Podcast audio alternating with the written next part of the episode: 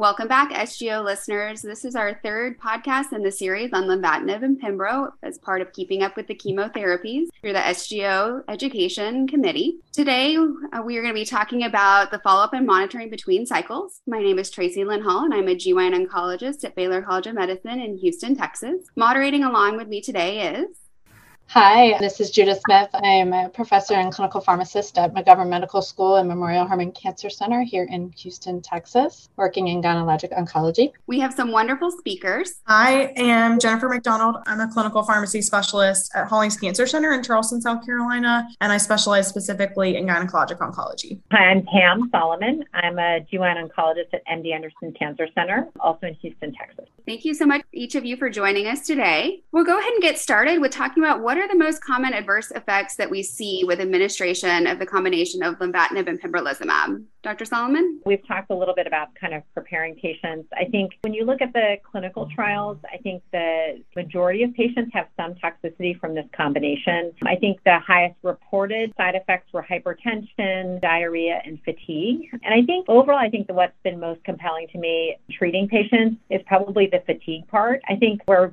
pretty good at monitoring toxicities that are kind of more medically easy to quantify. I think fatigue is a little bit challenging, and maybe we need to ask patients a little bit more about it. I think for each of these, it's sort of your follow up visit, just ask patients how they are, what they're feeling. And really, to me, I ask them kind of the impact of the treatment and what their ability to do kind of their day to day activities. And I think that's probably the best way to assess their fatigue and whether it impacts kind of what they do on a day to day basis. Perfect. Well, thank you for going over those. When whenever you do have patients calling or sending those MyChart messages, what are going to be some triggers to make them go ahead and prompt scheduling a visit to follow up versus being able to triage those side effects at home? I think that's a great question. I think for us, because this was a relatively new regimen when it was FDA approved, I think not only as clinicians seeing the patients in the office and evaluating them, I think our nursing staff, the APPs who take a lot of these sort of initial phone calls, I think we're pretty good about more objective things like hypertension hypertension, right? So we have kind of cutoffs.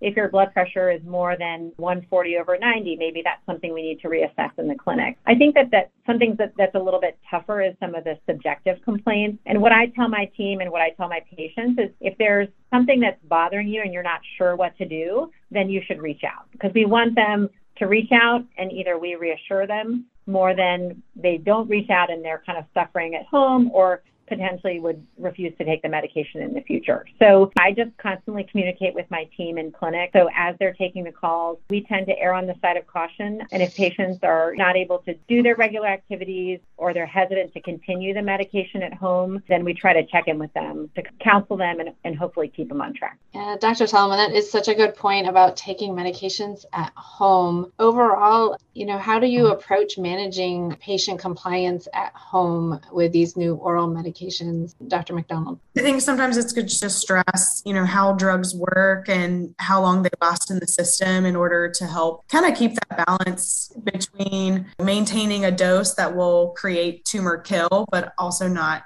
promote uh, resistance at the same time. So, trying to keep them on schedule, being willing to tell them we can dose reduce, we can do some dose interruptions and then restart at a potential dose reduction. So, just really helping them feel supported. I think the more that they feel supported, the more that they feel that their toxicities are heard and that we're intervening and try to manage those, the more likely they are to be compliant with their therapy. Obviously, can keep track if you're using an internal specialty pharmacy or even calling the specialty pharmacy as well. When are they filling? How often are they filling, right? Like, are they staying on with that filling cycle at the specialty pharmacy or has it been two months since they filled their last Lenvima? And how did that happen, right? If they were being compliant. So there are some check ins that you can do if you're fortunate enough to have a specialty pharmacy on site. But if not, if you're concerned, I think calling the specialty pharmacy, which I know can be difficult to get through sometimes, but calling them just to double check on fills can be helpful as well. And are there any other special guidance or tips that you give your patients about how to handle the oral medications at home? Definitely. I think there are lots of great um,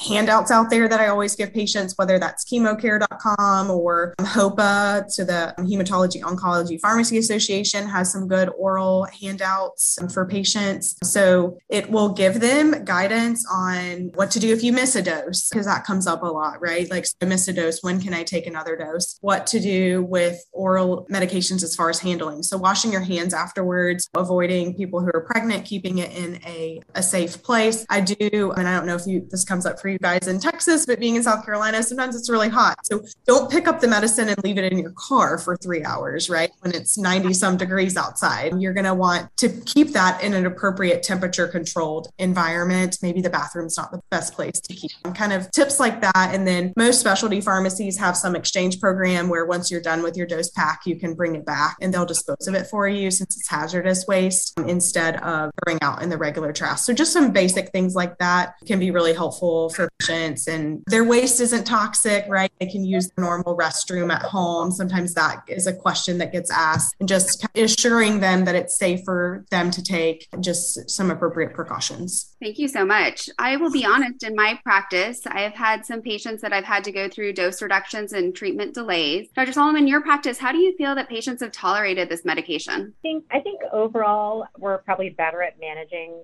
toxicity now than we were when we first started prescribing the combination. I think one of the big things is just setting expectations with the patients. I think the goal is ultimately to have them take the treatment long enough to know whether it's helping and just to reassure them that it's not an easy regimen. For a lot of patients, if they're having side effects at home, reach out. Don't feel like you have to wait to your next clinic visit. And if they're not doing well, we can sometimes hold medications, dose reduce, like you said. And ultimately, with sort of appropriate counseling and setting expectations, I think most patients are able to stay on medication long term. I mean, I think that's what I would say is that we're getting better at managing the toxicity as we give the drug combination more and more. And I think that setting expectations for the patients and supporting them through it can be really helpful in, in trying to keep them on. We are getting better at managing these toxicities with the more experience we have with this regimen.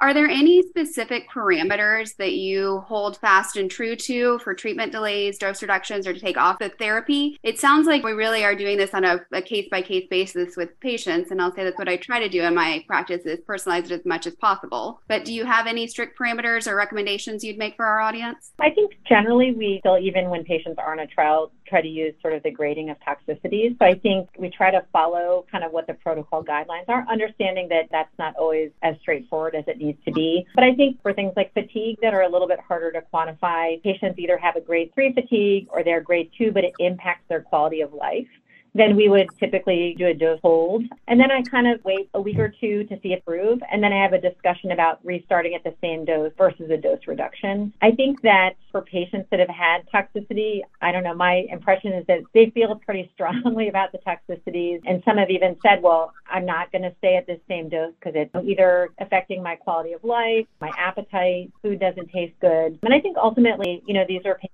with non curable disease. So I think we have to keep that in mind too not only quantity of life, but quality of life. And so I think we kind of have that discussion with patients and try to make modifications where we can. So hopefully they can get the benefit of the treatment. Talking about dose reductions and even taking patients off of therapy, are there any programs available for? I know our patients get frustrated as we're dose adjusting and having medication left over and that hasn't even been opened yet. And they feel like they're being wasteful. So, is there any options for that financial toxicity? I think most of us were at SGO last year, and this was really brought up. We had mentioned in an earlier podcast the starting dose of the 20 milligrams, and for two thirds of patients can't tolerate the 20 milligrams daily, and maybe going under multiple dose reductions until they find the dose that they can tolerate. Yeah, so Eisai has come out with a kind of take back program for patients. So, there is a program that you can return kind of recently filled prescriptions to get the dose exchange. So let's just close out for this series of some your take home message for the crowd. Let's start with Dr. Soliman. What would be your take home message from the lenvatinib pembro combination? I think with experience as a provider, I think we better understand kind of the toxicity profile and how to manage patients. I think the combination is a great option and has a very high response rate compared to other second line therapies for recurrent recurrent endometrial cancer. So I think even when patients don't feel well, kind of make adjustments, help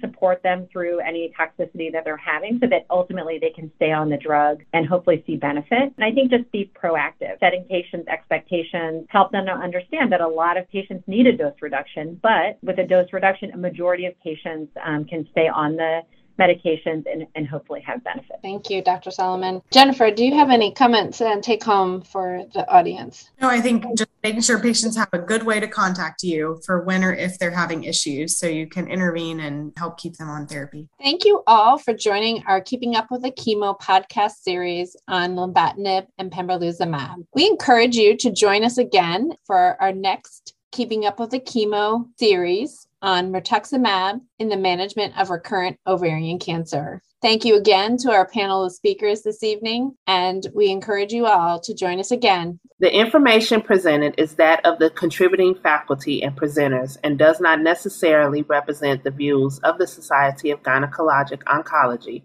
or any named company or organization providing financial support. Specific therapies discussed may not be approved and or specified for use as indicated by the faculty or presenters. If you like what you heard today, please let us know by leaving a five-star review on Apple Podcasts and hitting the follow button wherever you're listening. If you have suggestions for future SGO on the go podcasts, please email us directly at education at sgo.org.